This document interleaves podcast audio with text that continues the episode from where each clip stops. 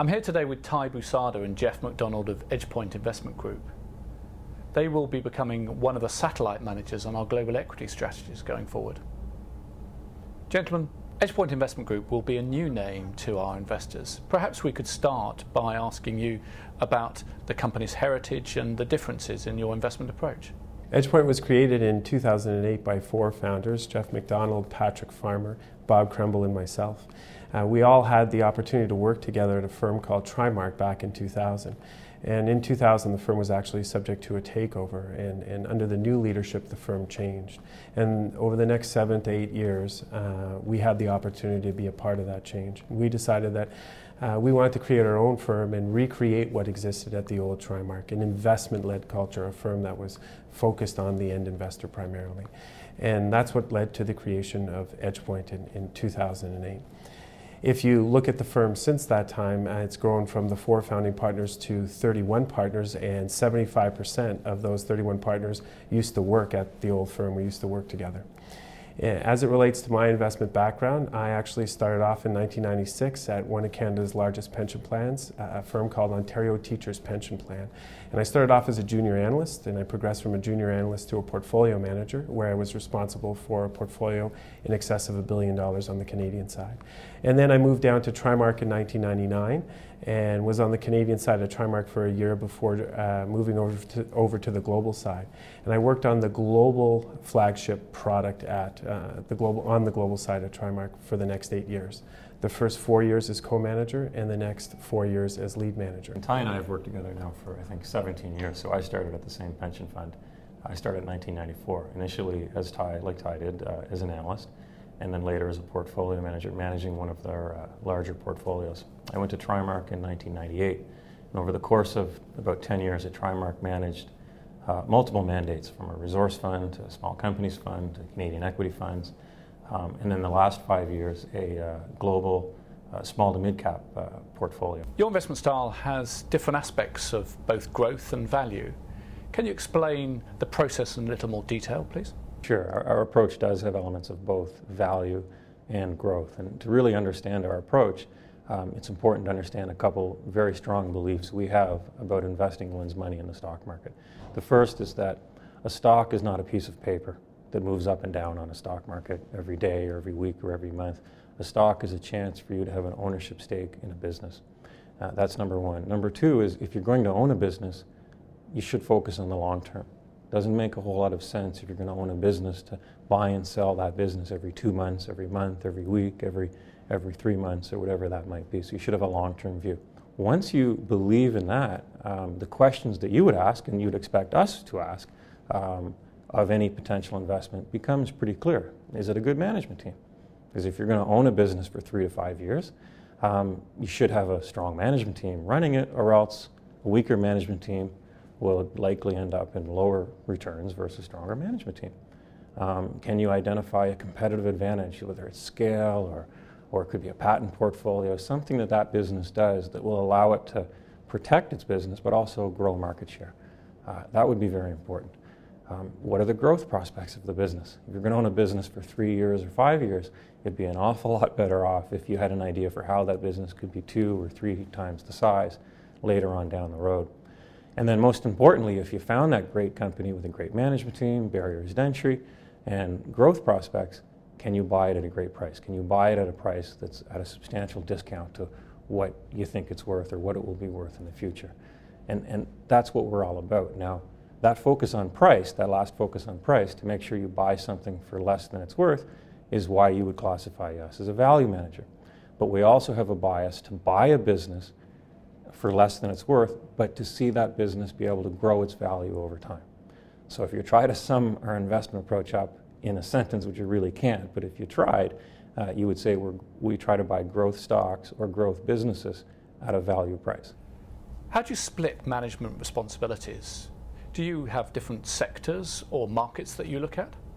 Geoff and I work as a team. Uh, we've actually worked together since 1996, and over that period of time, we've uh, developed a true mutual respect for each other's investment capabilities. As such, when I find an idea, I put it in front of him to challenge me on the idea, and vice versa.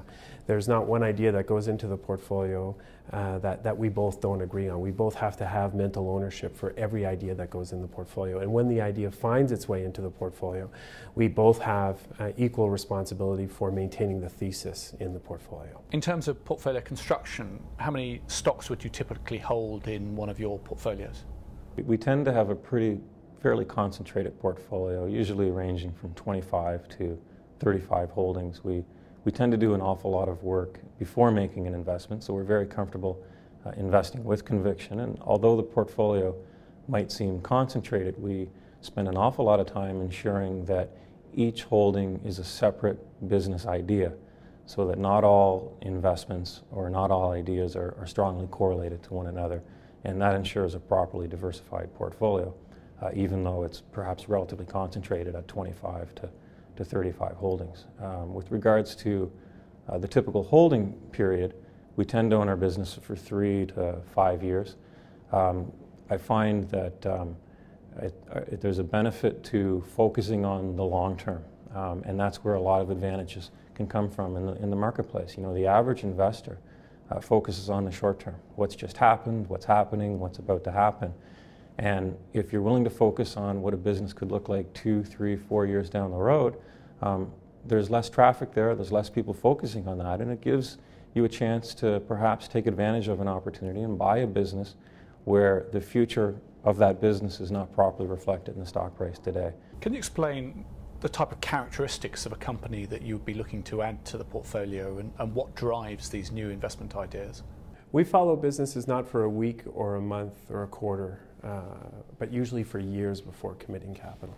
So we will read all the research we could get our hands on. We'll read all the public documentation that we could uh, get our hands on. We'll visit with management teams. We'll go to the call centers. We'll visit the factory floors. And not only that, but we'll do the same amount of work on the competition. And when I say we, I'm not talking about a team of analysts that Geoff and I deploy to do this. Oftentimes it's Geoff and I on the planes all around the world visiting these companies ourselves.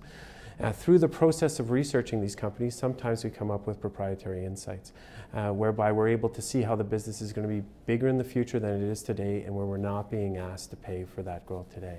It's, it's a process of, of constantly accumulating facts, and, and over time, through the accumulation of facts, uh, pulling those facts together into, uh, into an investment idea, really, um, through, through uh, reasoning.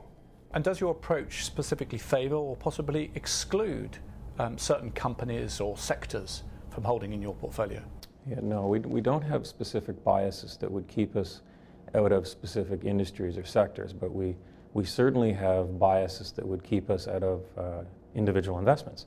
You know, we have a bias if you're going to own a business for three to five years. We have a bias for an average to less than average management team. We have a bias against that. We have a bias against companies where we can't identify uh, what its competitive advantage is. We have a bias against a business where we can't identify um, how it can grow. If we can't understand or figure out how the business can grow and grow its value over time, then we'll look for another idea. Um, and no matter how great a company is, no matter how no matter how great a management team is, or the growth prospects of that business, we have a very strong business for any company that's already fairly valued or overvalued in the stock market because there's no benefit will ever accrue to us as an owner of that business if we buy it at a fairly valued price or an overvalued price.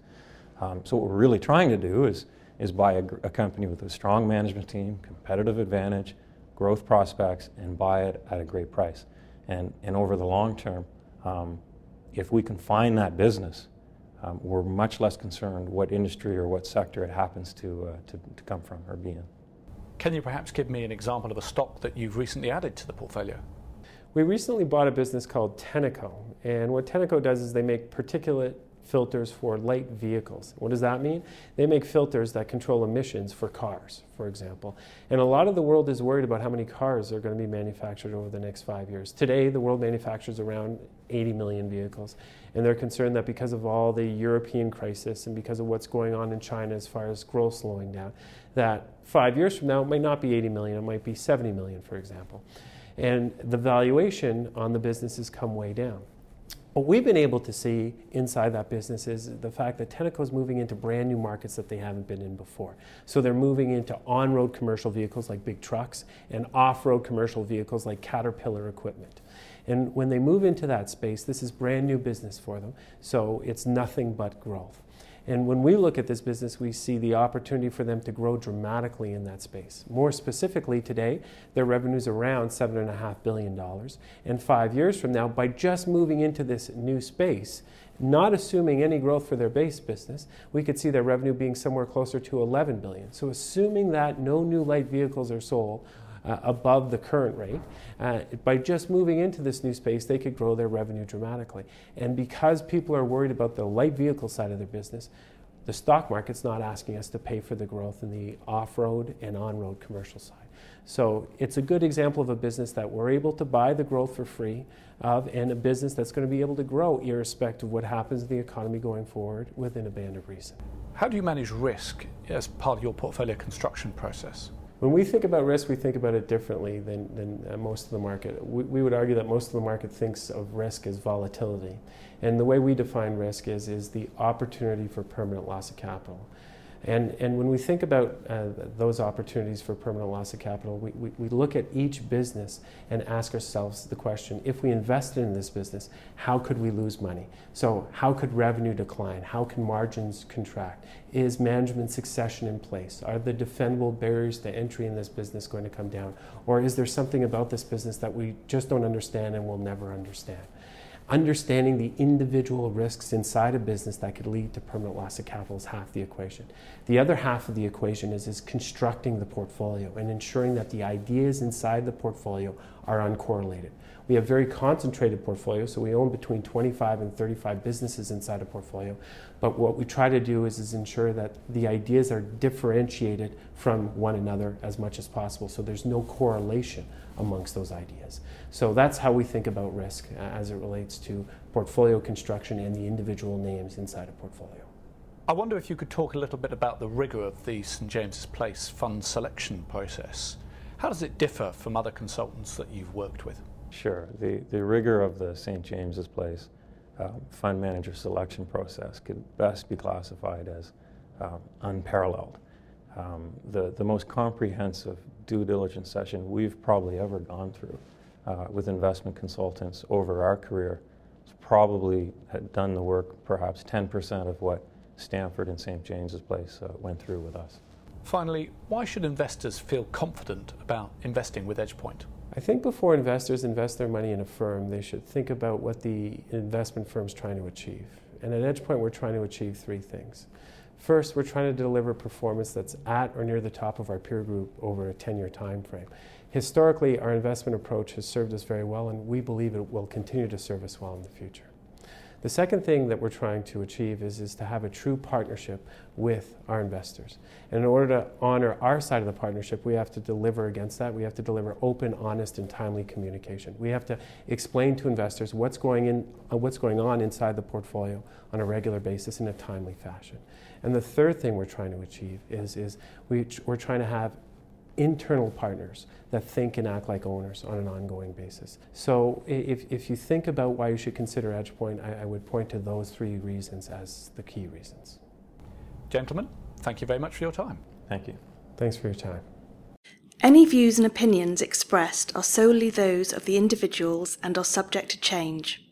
Where individual securities are mentioned, they do not necessarily represent a specific portfolio holding and do not constitute a recommendation to purchase or sell. Please be aware that past performance is not indicative of future performance. The value of an investment may fall as well as rise, and you may get back less than you invested. Returns on equities cannot be guaranteed Equities do not provide the security of capital characteristic of a deposit with a bank or building society.